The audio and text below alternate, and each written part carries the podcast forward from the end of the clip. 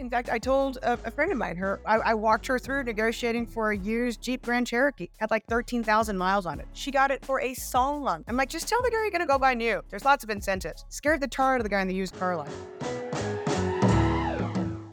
What's up, everyone? This is Car Dealership Guy. You're listening to the Car Dealership Guy podcast, which is my effort to give you access to the most unbiased and transparent insights into the car market. Let's get into today's episode. Danielle DiMartino Booth is CEO and Chief Strategist of QI Research, a research and analytics firm. Prior to QI Research, Danielle spent nine years at the Federal Reserve Bank of Dallas, where she served as advisor to President Richard Fisher throughout the entire financial crisis. In this conversation, we discussed Danielle's biggest concern for the US economy, the time Warren Buffett randomly reached out to her, Danielle's current stance on inflation and what's to come, the state of the auto lending market, and how the Fed makes decisions and why sometimes it doesn't make so much sense. We're living through interesting economic times to say the least. I hope this conversation helps you make some sense of all of it.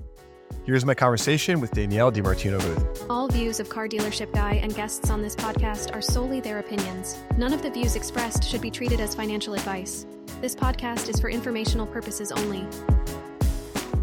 Danielle DiMartino Booth on the pod. Danielle, welcome. Great to be here. I'm so excited to talk to you. I'm, I'm a third generation car guy. My my kids are fourth. Wait, how so? What's the what's the connection? Uh, so my Italian grandfather immigrated in 1923 from Italy. The U.S. Uh, Army trained him to be a mechanic in World War II. He was never deployed. He was in Great Britain the whole time. He came back, opened up two Sunoco stations on each side of I-95 outside of New Haven, Connecticut. Uh, he was a car guy. My father was a car guy. There's pictures of me with a wrench in my hand and a diaper and my kids are all car guys. So uh, instead of listening to like, you know, the latest hot topic, whatever, we'll go down the highway with my oldest son going, you know, name that engine. It's like, mom, that's the Aston Martin. It's not street legal. So total car guy. So happy to be here. I love it. Well, the good thing is we're not talking about cars today at all. so, well, we sort of are, but, but we will get there. Yeah, we'll get there. Yeah. So I think what's really interesting is that uh, I, you know, I've had this podcast now for about 90 days or so. And we really haven't had someone come on and just talk about lending to in depth, automotive lending, just you know the markets. We I have had an economist on on the podcast, John Smoke from Cox Automotive, uh, but that was much more you know focused strictly automotive. And I think zooming out a bit, just the market's super fluid right now. A lot of change. I can tell you that dealers are contacting me on a daily basis, asking me many, many different things. You know, specifically because they're assuming that I'm crowdsourcing all this information from the market uh, which to a certain degree I am, but I'm definitely not an economist or an expert in that sense. And so, anyways, tons of questions teed up. Before we even get started on that, can you just give us your background, right? Tell us about, you know, QI Research, your company, how you got to this point. I just think you have a very interesting set of experiences. So, would love for people to know about that.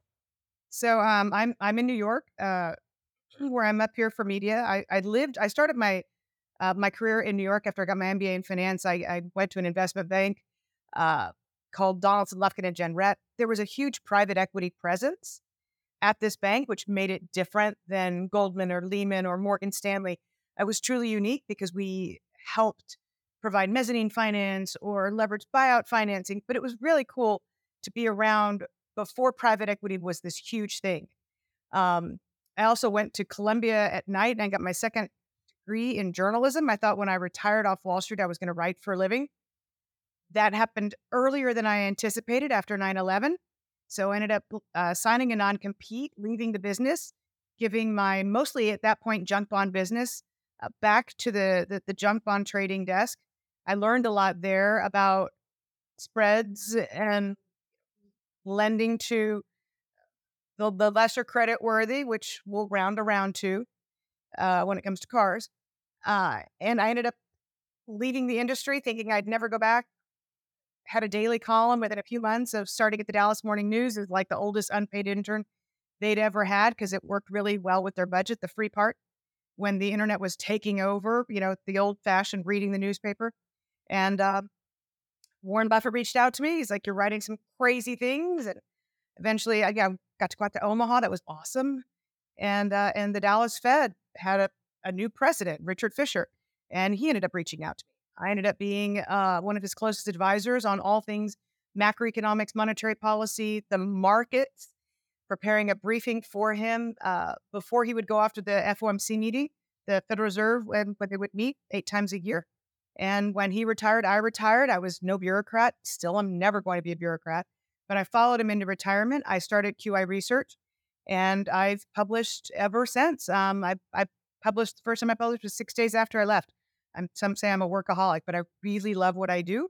And I just try and provide my clients with as many insights as I possibly can about not just the macroeconomic data, not just where the financial markets are, but how all of this is going to intersect with monetary policy and what the Fed's going to do next. And everybody seems to be interested in that subject. So I just keep talking. Okay. So everyone listening to this is probably wondering, like, when am I going to be able to buy a car for less? Or, you know, if you're a dealer, when is my floor plan interest going to go down? And just a lot of questions are going to be super relevant. Before we get to that, why did Warren Buffett reach out to you? I didn't want to cut you off, but I'm super no, intrigued. Um, so I was writing. Um, so I wrote that uh, actually Forbes found me after the fact because they were looking for anybody who had written that the subprime housing crisis was going to be both global and systemic in nature. So it wasn't going to be contained to the United States. It was going to be a global phenomenon. It was. It bled into international, the international banking system. And uh, what, what, year was this? This was 2000. Um, or 2005 that I was writing about. Mm-hmm. Yep. Um, and I was watching people take equity out of their homes and use use their homes as piggy banks and loan to values 125% on on subprime loans, crazy stuff. And I was also writing about the dangers of the US government selling so many of its treasury securities to the Chinese. So there was Warren in my inbox one day. And what, what was his ask? Or what did he say? Come, come see him. He's like, You're writing crazy things. You're you're, you're writing about the, the dangers of America, you know, mortgaging the farm and what's going to happen one day if, if, you know, China is not the frenemy that it appears to be. And this was this is almost 20 years ago. And why did he care? Why did he care about what you were saying? I mean, plenty of people say stuff online, or that not online at least at that point, but plenty of people say I stuff. I mean, this was in the newspaper, and I was I, I was saying things that at the time nobody was saying. Right now, everybody knows that China is not our friend. Uh, but years and years ago, it was a very symbiotic relationship when Americans first began buying cheaper products that were imported from China. So it was it was kind of a, a, maverick, radical thing for me to write that we might one day regret the fact that we were selling so many of our sovereign bonds off to another major nation that looked like it was going to be the second largest country, the second largest economy in the world at the time. It wasn't, and of course now it is. Uh, but but Warren appreciated um, my conservative approach and my concern for for the country. And that's why he reached out. So you also mentioned you spent a decade at the Federal Reserve Bank of Dallas. Before we even get into the more nitty gritty, kind of deeper details, explain for us people that are not smart like you, um, what, why do we have you know all these different Federal Reserves for all the states, and specifically like what is the state level Federal Reserve Bank like what, you know, level of authority do they have? What decisions do they make relative to the, you know, the overall Federal Reserve and what we see, you know, when the Federal Open Market Committee makes their decisions on TV and we see, you know, uh, Jerome Powell in this case, you know, kind of telling us what interest rates are going to be at and blah, blah, blah. Can you explain how that whole relationship works? Um, I'll make this as succinct as possible. In 1913, uh, the U.S. economy was nothing like what it is today. There was justification for a Minneapolis, a St. Louis, a Kansas City, and a Chicago Fed at the time. There was so much of the nation's economy that was centered on the manufacturing industrial base that was in the what we now call the Rust Belt. Um, and you know, that was started by, oh, I don't know, Henry Ford. Uh, but that's why there were four districts. When, when the Federal Reserve System was conceived, they said, well, we're going to need information on the national economy, but we also want to make monetary policy for the entire country. So we want to have feedback from from all of the major economic epicenters. And at the time, the the 12th district, which was based out of San Francisco, was an outpost. There really wasn't that much economic output such that when you look at the map of the Federal Reserve districts, you're like, well, gee, that's like a huge chunk of the country now. Whereas way back when, it was really nothing economically. And that's why Janet Yellen's district has had so many blowups in her backyard. It's not supervised enough out there. But back in 1913, it was. As far as who's voting and when, so all of the members of the Federal Reserve Board, their email addresses end in .gov. It's a formal federal agency they have a permanent vote on the Federal Open Market Committee. The only district that also has a permanent vote is New York. That's because it is the epicenter of the banking and financial system. So the president of the New York Fed has a permanent vote on the Federal Open Market Committee. Back in 1913, um, Cleveland and Chicago were deemed to be the second and third most important economies in the country. That's why their presidents get to vote every other year. That leaves the eight remaining, excuse me, the nine remaining districts. They rotate in every three years with a vote, which is why last year when Jim Bullard would say something, they would be like, oh, what's Jim saying now? Because he was voting. Now he doesn't, he's not up for voting rotation for another two years. So he can say something, but it's harder for him to rattle the market because he doesn't have a vote. And that's kind of how markets view, you know, this group of 17 voters. They, they put them in a pecking order depending on how close they are to the chair. You know, are they in Jerome Powell's ear? Do they influence him? Or does he not listen to them at all? And or are they not voting? And unfortunately, you know, this is there are people who are closer to watching every little detail than I am and I interpret it easily. How does Fed policy get? How does it get decided? Like, how do all these things work? Right? How do interest rates truly get decided? Yeah, I get that. You know, they're being fed some data, but walk us through that process. Right? How does that really work? You you've been so close to it. So, if the Fed thinks that the economy uh, could be performing better, or if the economy is being held back by prohibitively high financing costs, and that therefore the unemployment rate is going up or inflation's coming down too quickly, then they'll say, you know what, it's time to ease monetary policy. Let's lower interest rates. But what do they look at when they're making these decisions? Well, they're, they're looking at the labor market. They're looking at banks. They're looking at what kind of lending is being done. If if credit-worthy borrowers are being denied credit, they're they're looking at jobless claims. They're they're looking at at all of the things that that that say whether or not the United States is in a recession, industrial production. They're looking at inventory levels. Do people have too many, too little inventories, whether you're talking about a clothing store or a car dealership lot? They follow every single small, all the way down to as long as the data series is very long and seasonally adjustable, they follow it. They have 786 at last count PhDs on staff. They probably need about quarter of them They've got way too many cooks in the kitchen. And one of the reasons I wrote Fed Up, an insider's take on why the Federal Reserve is bad for America, is because of how monetary policy is made, which is simply too cumbersome.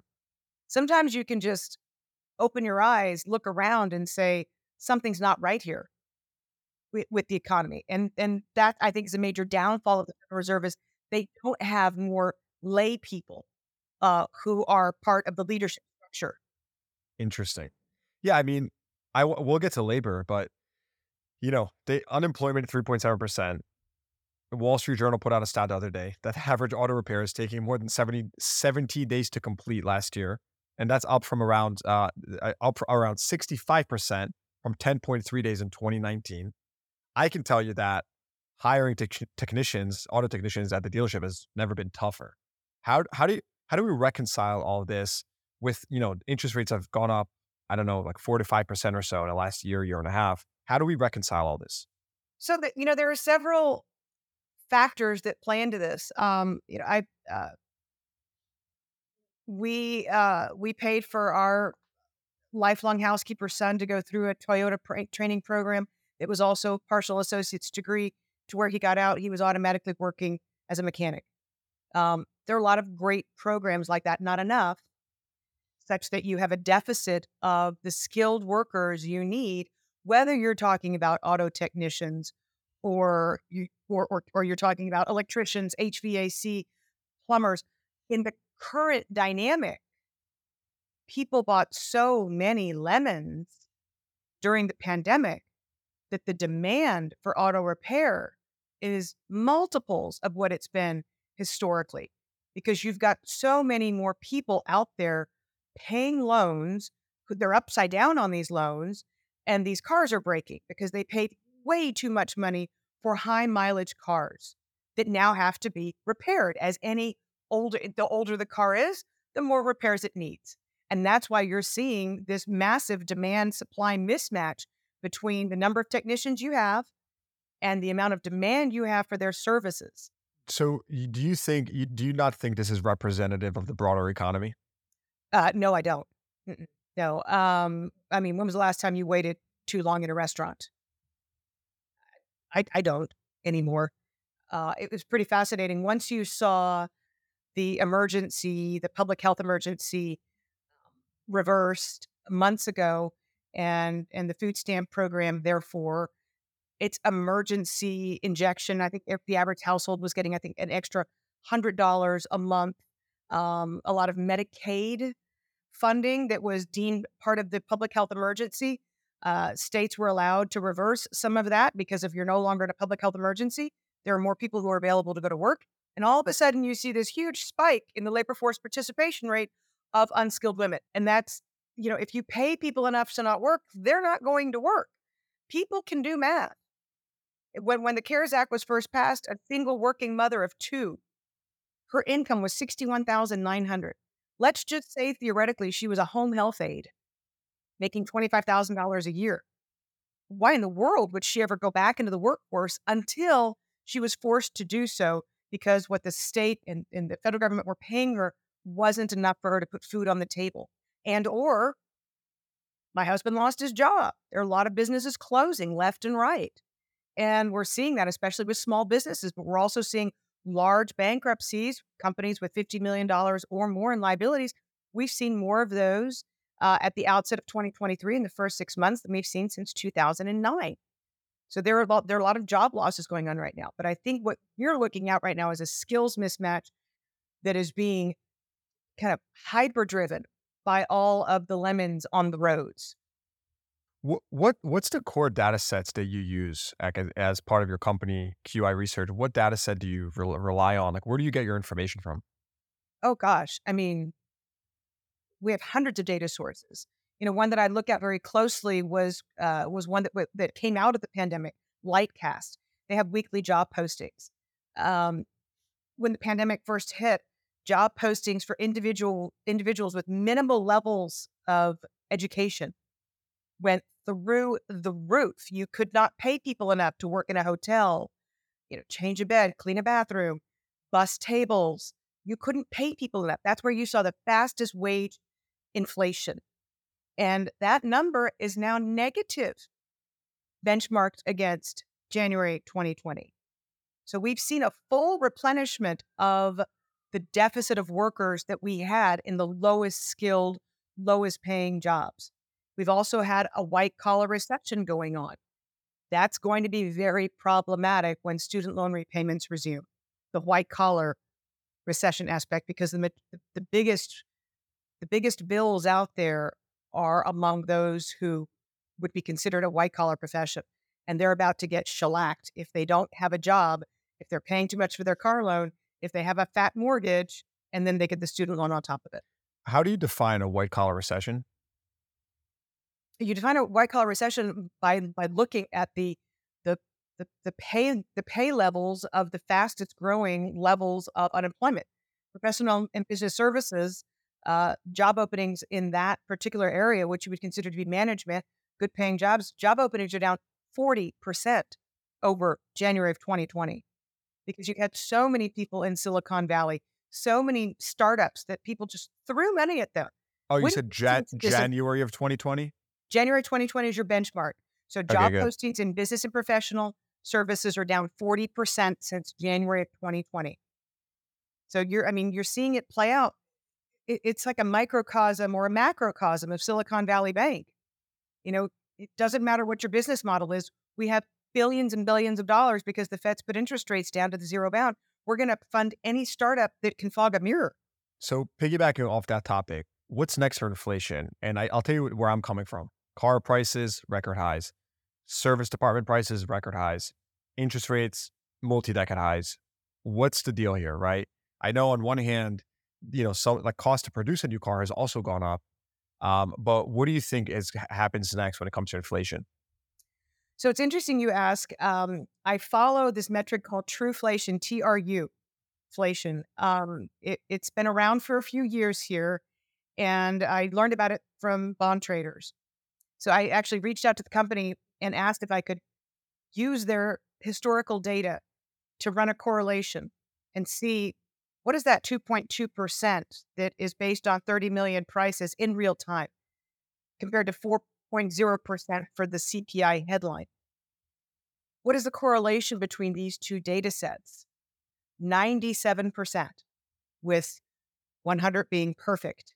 In other words, inflation is coming down. Inflation is coming down quickly. We're seeing incentive spending uh, at OEMs on on a nationwide basis double over last year. You're seeing used car prices come down much more rapidly than anybody would have thought. I think there's there's fresh Manheim data coming out to that effect as well, despite the fact that there still aren't enough cars coming off lease. So, and, and add that to the fact that you're seeing extraordinary events. American households in the aggregate are spending less money year over year on food than they were 12 months ago. Food. You had the CEO of Tyson Corporation come out and say, We've never seen beef, pork, and chicken sales down at the same time. But here we are today, all three of them. So households are increasingly squeezed, especially those in the middle. So you're seeing prices come down, inflation come down. Yeah, I think on the car front, just to just to double click on that, I think that with used cars, what I've been seeing is that putting putting that data aside because I don't think the data is paints a perfect picture. Um, I think we're seeing that on the on like the higher end cars, we're definitely seeing an accelerated decrease there. I think when you're looking at the really kind of bread and butter stuff, like I just need you know something to get me from A to B, that's definitely there's like almost no movement at all. Those things are staying very steady. Yep. Um, so I think, but definitely we are seeing an acceleration on the luxury segments. You know, when you start to get to 40, 50, 60,000 dollar cars, I, I would agree with you there. I mean, we um, saw we saw what Hyundai sales went up 9.9 percent, I think, in June. I think Kia sales went up like 11 percent. So your point A to point B, that's happening in the real world. Yeah, well, I, I, think again, if we're looking at new cars, even the price today of like you know, you look at a like a, a the, you know the Kia Carnivals, the Kia Tellurides, very hot cars, and they're not you know they're not they're not cheap anymore, relatively speaking. Um, but but like again, putting all that together. So, what do you think? Do you think in, inflation at this point is just like it's behind us? The Fed's the data is maybe a bit latent, or they're just you know they're not they're not I really. Think, I think the data are playing catch up. If you if you incorporate um, Morgan Stanley put out some interesting data this morning that showed that we've we've caught back all of the jobs that we lost and then some. So we've recouped all job losses. And in addition to that, if you look at average income across the entire income spectrum of the United States, all workers, you're actually back to 2019 levels.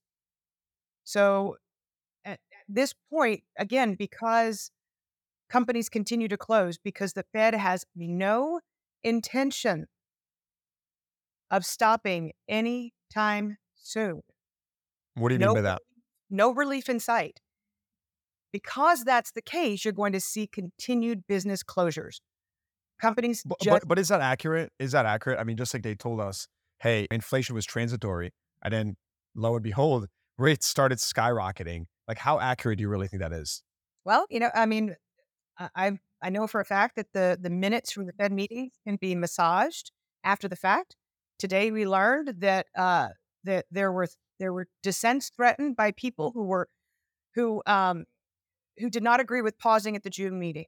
That's the message that they chose to convey. Mm-hmm.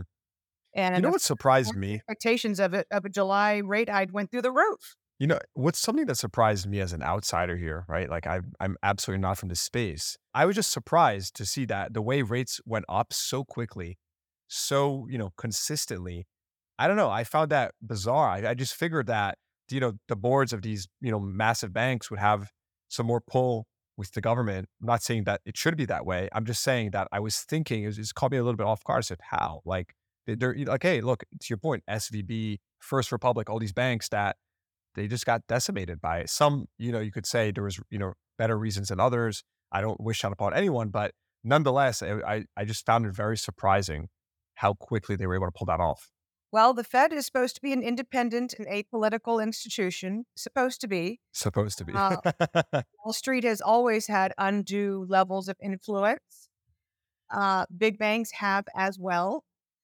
The fact that Jerome Powell has, for as long as he has, managed to stay higher for longer is a shock.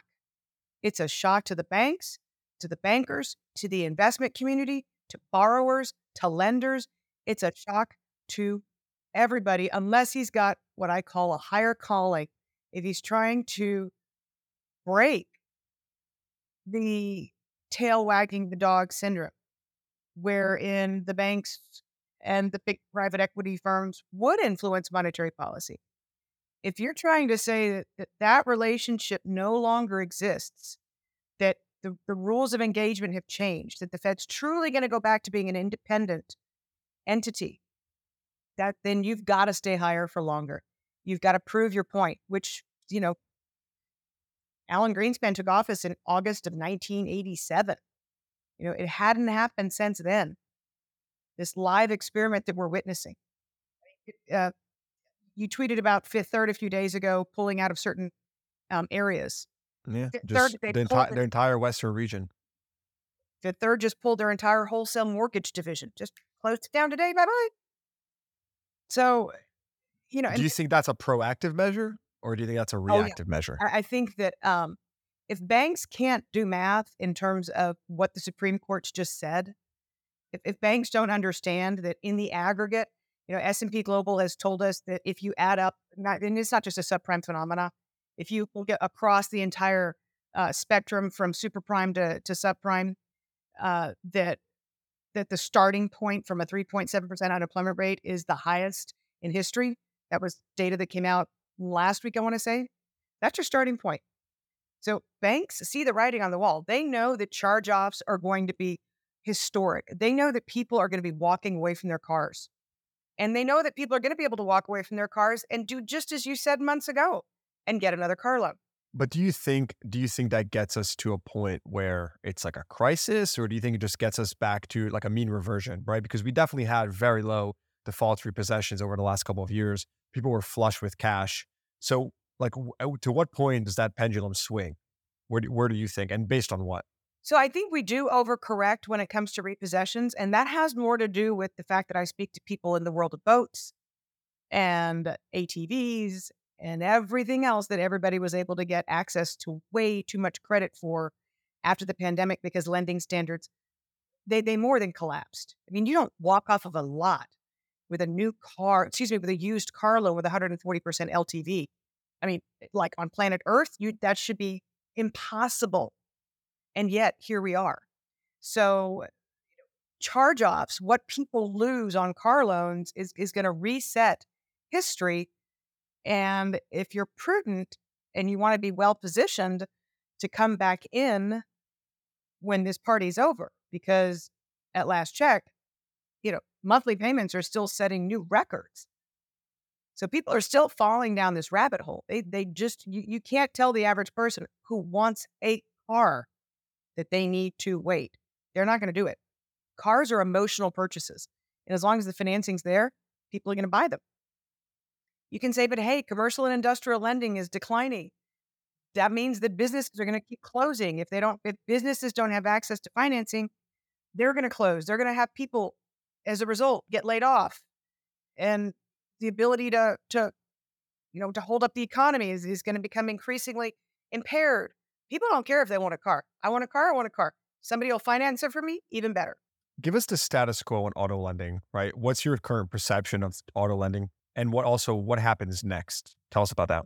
So it's interesting because just today there was an article out that said uh, subprime auto ABS investors can get burned for the first time, possibly since 2009. Um, there was a little chart that went with it. I, I- I think, I think because securitization itself, and you have to look at commercial mortgage-backed securities, which issuance is down, I think, 85% year over year on for, for commercial mortgage-backed securities. I think you have to be able to see over the horizon after student loan repayments are resumed that you're going to see a similar phenomena in terms of auto backed, asset backed securitizations, auto loan backed, also being similarly impaired. And I think that that's why a lot of banks are stepping back from saying, you know what, I don't want to play in that warehouse space.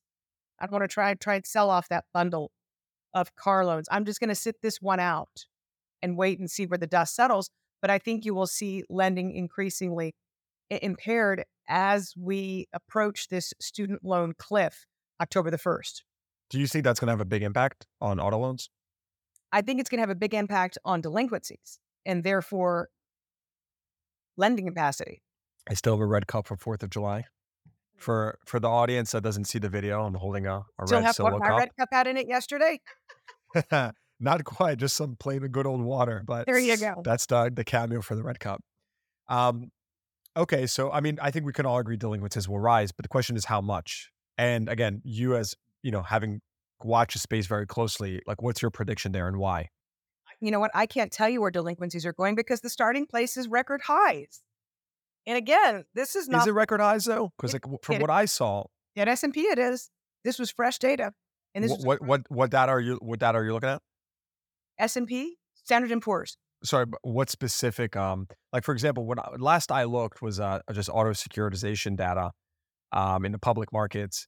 I saw that the eh, all the sixty days, sixty day past due loans that were deep subprime were above 09 levels, right? Uh, but then I saw that you know when we looked at the other at the other delinquencies across the table, it seemed pretty. It has been rising for sure the last year and a half, two years uh, but it's still not. It still wasn't above 2019 levels. It was sort of. It looked like a mean reversion. What's your take on that? So I think what S and P is looking at is auto loans as opposed to ABS. So you're not looking at different tranches of Explain the difference just to the audience. there are there are some banks that make auto loans and there are some banks that sell loans that are made such that they're pooled into securitizations and sold off as separate securities those separate securities are going to be divided up into your absolute most pristine buyers with the highest fico scores all the way down tranches in between to your you know super subprime whatever the heck whatever the least creditworthy borrower is as you go down that tranche ladder, the yield investors get is much higher. And it is very rare to see losses on these securities, even in the least credit worthy tranches. And yet, here we are today, mainly because so many student loan borrowers, a new study came out, showed have taken on additional forms of household debt while this large line item in their budget has been on on hold for all these years they've taken on incremental debt. So it's not like they've been setting aside that $400 a month and they're ready to resume payments with the extra savings. They've gone the other way. They've taken on extra debt. And that's why you see 65% of people who bought homes in 2022 and 2023 say i, I can't i bought my house i can't afford it i didn't know about all this Wha- What what percent? 65% of home buyers who bought their homes in 2022 and 2023, peak prices for homes, now say, I'm struggling to make my payment. And where's that? Where did that survey come from, or the data?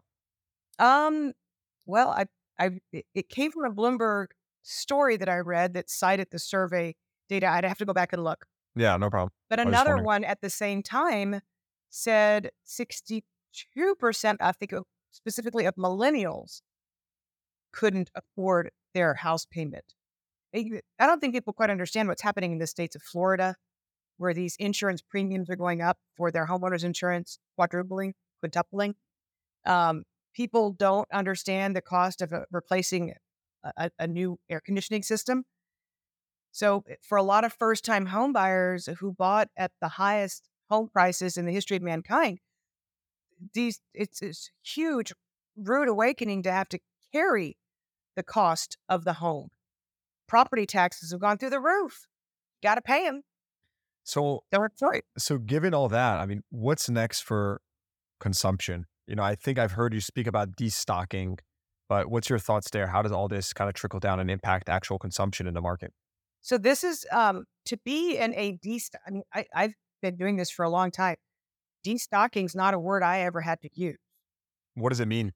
It means it means companies are are taking inventory levels below where they need to continue running the same levels of production. And where is this happening? Where are you seeing this happening? Across the industrial sector. Uh, you know, it, uh, I mean, it, it, was interesting. There was a German uh, company that reported a few days ago, German German chemicals company. Chemicals are considered to be at the very forefront of the production uh, of the production process because chemicals are your rawest input. Um, but this German company said we thought destocking was going to end in by by the second quarter. It's not. So we're going to cut our workforce, slashing our forecast, taking down our estimates, and you're hearing the same word destocking whether you're talking about any of the regional Federal Reserve manufacturing surveys. And you're even hearing services firms say, we don't have enough of a backlog. We don't have enough demand to justify having all these lawyers on staff. So we're going to push through and fire some lawyers because we don't have enough casework. So it's not simply an industrial manufacturing factory floor phenomenon where you're seeing this. Do you think car prices will actually deflate given I mean we underproduced again I think S&P or Experian put this out I believe I want to say but we underproduced around like 8.6 million cars new cars over the last 3 to 4 years. Now you could say well did we really underproduce because people are now keeping the cars longer? So I think there's definitely some you know margin of error there. Or you know you could say okay well you know deduct some percentage from that but there's no doubt about it we have underproduced cars and car prices went up and there was a shortage. Do you think that there is a world where car prices deflate meaningfully, and we we can define meaningfully as let's say 25 to 30 percent more than expected, or do you think just given the fact that you know new cars cost more to produce nowadays, uh, you know we've sort of achieved a new baseline, and we may see some accelerated depreciation versus what we've come to expect over the, you know the prior decade, but it's unlikely that these cars will really you know depreciate or you know the prices will deflate a meaningful amount. What's your thought on that? So you're asking me how long and how deep the recession is going to be. You're asking me how many people are going to lose their jobs, how much demand is going to be destroyed, how many more adult males are going to move back in with mom and dad. Uh, it's a really hard question to answer. Um, using a year ago, Mary Barra said she was going to hold the line. And the minute her competitors started doing incentive pricing, that's about how long her resolute stance lasted because you can only do that unless you're willing to simply sell less than your competitors. Otherwise, you got to follow them down that rabbit hole. Eh, you know, I mean, Ford Motor is an interesting case study right now. They're trying very hard to be EV compliant because they want to get their hands on all these loans from the government um, that are cheaper than they otherwise would be. But every time they do this, they're having to like, we just cut off, we just fired more engineers, we just fired more salaried workers. You know, I mean, it's I wouldn't want to be like at a bar in downtown Dearborn today at all, um, because uh, of the steady drumbeat of of layoffs. And I, I, think we're going to increasingly see this. A lot of people, and maybe I maybe it's my age, a lot of people have no intention of ever buying an EV. But but my point is, we are going into a very their car loans with 125, 140 percent loan to value ratios never existed used car loans. Never, ever. And and you're seeing it. Um, this is Cox data, and you're actually seeing the the same phenomenon on the used car side. Your average used car has got 104, 105 percent loan to value ratio. It's just extraordinary. I mean, your average new car buyer comes in upside down, anyways. Especially from my home state of Texas, where we come. Texas is like, woohoo! We're the most upside down car buyers on the planet. It's always been number 51. Is that so? Oh, yeah. Texans love to live beyond their It's all about what they drive. Well, it's all trucks and stuff. So I guess it doesn't surprise me that much. And these trucks are costing like 60000 plus dollars nowadays. Plus, you know, more McLarens are sold in the city of Dallas and any other city on the planet. People like to that. show off in, in, in Texas. They like to can afford. Um, but but you know, you you sent out I think the most telling of all statistics. You know, it's it's not a small hiccup to go from 500,000 to 400,000 auctions. Uh, cars bought at auction. Oh, th- that was an auction. That was actually a, it's a peer to peer or a dealer to dealer marketplace. Yes. Whatever it was, it was big. And that means that what the dealers are seeing on the ground is demand being destroyed and a lack of financing. Yeah, I think lack of financing is the biggest one. I think that's well, it's also inventory. I would say both of them, but like margins are holding strong. Margins are great. Um, arguably, they're even a little bit better.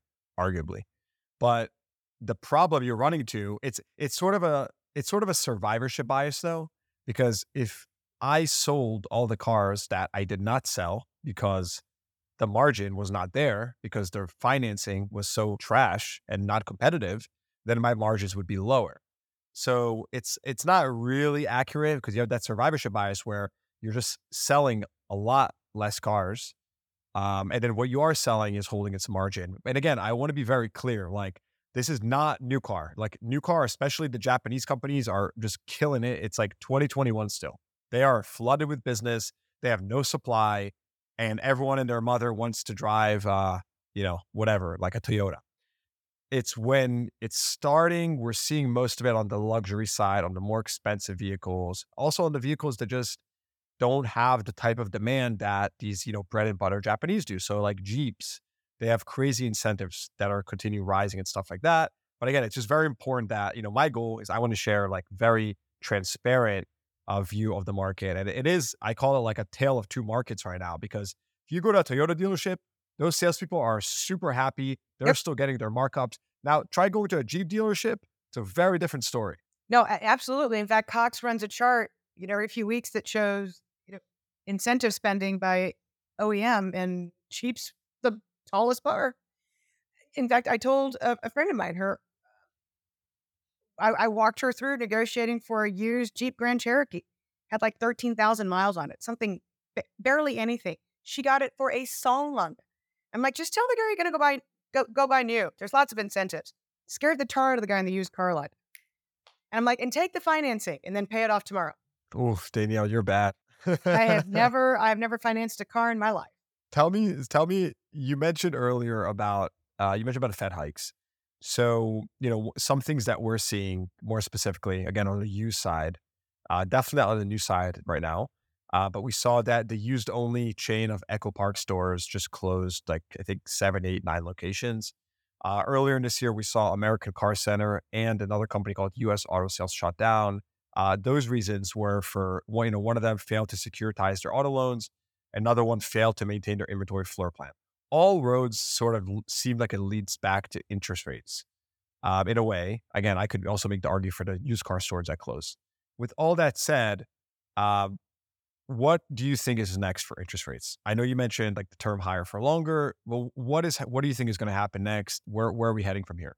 So I think barring Armageddon with the next jobs report, we definitely see another quarter percentage point hike uh, at the end of July. Uh, and then I think it really becomes data dependent to see if we see a subsequent one in September. But the key is the Fed intends to continue shrinking its balance sheet.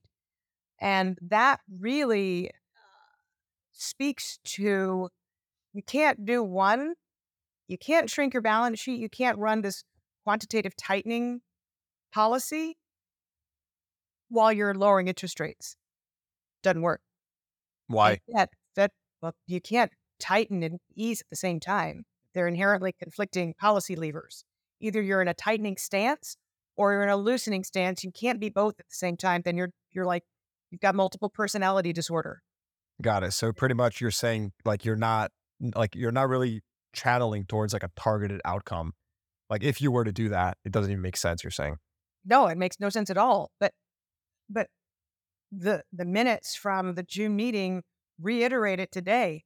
We have every intention to plow forward with plans to reduce our balance sheet, which means that's that's Fed code speak for we're gonna get them up to five and a quarter, maybe five and a half percent on the overnight rate, and they're gonna stay there for a long time. Yeah, I think we. I, I just think we can all debate, you know, what's going to happen for a long time. The future Well, I mean, if- uncertain, if something but bad happens, they have to back off. Yeah. Pretty, it's Yeah. pretty simple. But again, I never in a million years thought that the that the stock market wouldn't perceive the fastest run rate of Chapter 11 filing since 2009 as not being a bad thing. But yet, as long as the stock market is up, as far as Jay Powell is concerned, he's got license to continue tightening policy or at least keep policy tight. I think the most important question that I've been waiting to ask you this entire time is what would you need to see to change your mind? Right? What data, what indicators would you need to see to come back on this podcast and give me the entire, just do a complete 180? So I think I would need to see a spike in the unemployment rate, which, given how corrupted the official data is right now, I'll be surprised to see that. But I would need to see a spike in the unemployment rate, or um, I would need to see some stopgap measure not come through for these student, loan repayments. If that really happens come October, watch out. There will be no Christmas. Um,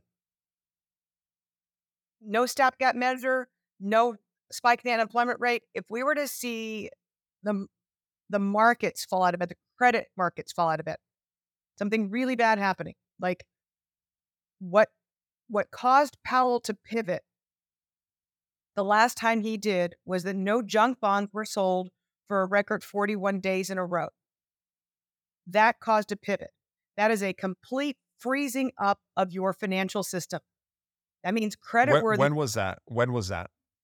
Uh, it began November the 14th, 2018. On Halloween 2018, October the 31st, 2018, the debt of General Electric was downgraded by Moody. And all hell broke loose. Why? And well, we're ha- we have the most over leveraged corporate sector on the planet. And it looked like that was the aha moment. If you're if you're going to stop issuing debt in a system that requires constant issuance of debt, it's called a Ponzi scheme. I mean, we should whatever say I can say whatever I like. I'm, I'm the boss. But if you ever stop issuing the debt to replace the debt, game over. And Powell had to pivot. Now, that hadn't happened yet.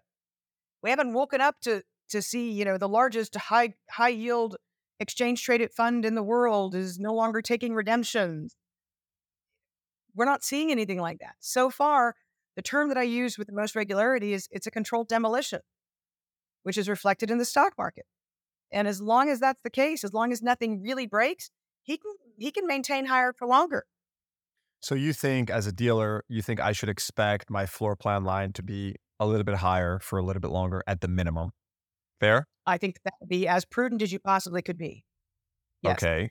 And that's- move your inventory for the love of God. Move your inventory. Always always prudent advice there. And I'm not going to argue with that one. Um, expect rates to be a bit higher. You're the friend who watched some Tahoe, used Tahoe sit on a lot for 120 days. Yeah, no, it's uh look, I think people have gotten more efficient. If you just look at vAuto, just you know, inventory analytics software, you are seeing that, you know, days on days in stock has come down. I don't know, I don't have the exact numbers. Um, and also, you know, turn But time has to risen. survive, you need to have Yeah, have you gotta you gotta move the cars. Yeah. And then as a consumer, I guess, you know, be similar type of advice, you know, you're you basically on what you're saying is don't expect rates to come down on on financing that vehicle, but potentially you're thinking that we're going to see more incentives, prices will come down. Yeah, I think so. I mean, look at what the home builders are doing. You know, you can you can get into a mortgage for three and a half, four and a half percent with a new home builder. They're buying down the rate a lot. Wow, I actually didn't know that. Um, and that's, you know, but they're keeping prices high. Yeah.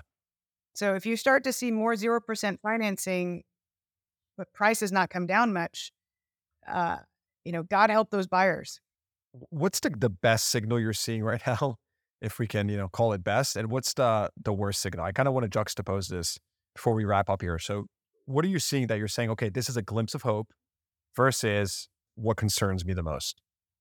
So the glimpse of hope isn't really a glimpse of hope as much as it is there's a huge IRS run program called the Employee Retention Credit that getrefunds.com, innovationtaxes.com, it's pumping about Um, June set a record, 28.8 billion in one month. Um, so, uh, to put that in perspective, your food stamp program is about 10 billion. So it's pumping uh, in, in the month of June, which was a record, it pumped about three times as much money into the economy as the entire federal food stamp program. Going into the hands of well to do, it's supporting especially international travel. So your planes to Paris and London are full because a lot of this money is being spent. It's a massive form of fiscal stimulus. Oh, interesting. levitating the U.S. economy. I mean, this has been going on since July of 2020, pumping billions and billions and bi- people always talk. You know, there's this hand up between good spending and services spending. Well, I can tell you why.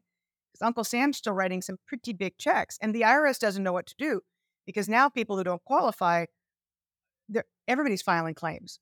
People are forming businesses to file claims. Yeah, I get I get these emails every single day. It's just it's oh, Okay. spam at this point. It's crazy. So, but but but twenty eight point eight billion dollars in the month of June is a lot of money.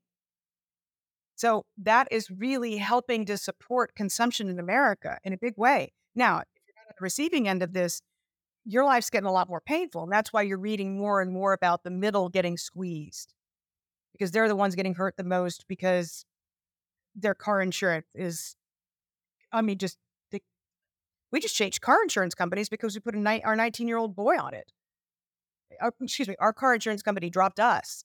We just had to go get new car insurance because we added a 19 year old to our policy. Um, but those in the middle are really getting squeezed. As long as they keep the slush fund up and running, it's going to help prop up consumption. Is it real? No. and then talk to me about the the second part, which is like what's what's the biggest concern or most concerning indicator that you're following? So in September of 2022, so last September, there was not a single state out of the 50 plus Washington, D.C., that had rising continuous continuing jobless claims year over year. Every state in the nation had declining continuing jobless claims year over year. That's what you want to see. We have fewer people collecting unemployment. Great, wonderful. Now we have five states that are still down year over year. 91% of the US population, however, as of June, lives in a state with rising continuing jobless claims year over year. And the biggest states are the highest up on that list, like California and Texas, most populous states. So 91% of the US population is living in a state with rising continuing jobless claimants. That's and it's been going on for 3 months in a row. An economist will tell you one month does not make a trend. 3 months does. So, we've got that going for us. All I can do is sigh. Danielle, this has been fun. I can't say that the content is too much fun because it's never, you know, it's uh we definitely want things to go well, but, Well, uh, but it you- seems like you really you really think we're about to take some medicine. That's for sure. You're you're giving the future survivors the right guidance, and that's what's important, right? Live to tell. You're I, look, you're much younger than I am, but but the whole idea is live to tell. Run your business through scenario analyses, plural, and make sure you can come out on the other end and watch your competitors go away, and know that uh, you know when, when we come into recovery, you're going to be that much stronger. I might have to call you for some uh, car negotiating advice. Yeah, and it's pretty simple for me. Take the financing, get the price lower, pay it off the next day. There you go. All the alpha you need. Danielle, this has been awesome. Uh, where can uh, where can the audience learn more about you and QI Intelligence? So um, come to uh, dimartinobooth.substack.com uh, or follow me on Twitter at dmartinobooth or Google QI Research. Um, many ways to find me, but uh, love to have you read my research. We, we get de- deep down in the weeds. We look at all kinds of data sets that a lot of people don't. Every single day we publish 13 times a week, and I'd uh, I'd love to have love to have some of your listeners come on and join me. I love it. Danielle, thanks so much for coming on. This has been great. Thank you. Thank you for having me. All right. Hope you enjoyed that episode. Please give the podcast a rating, consider subscribing to the show, and check the show notes for links to what we talked about. Thanks for tuning in. I'll see you guys next time.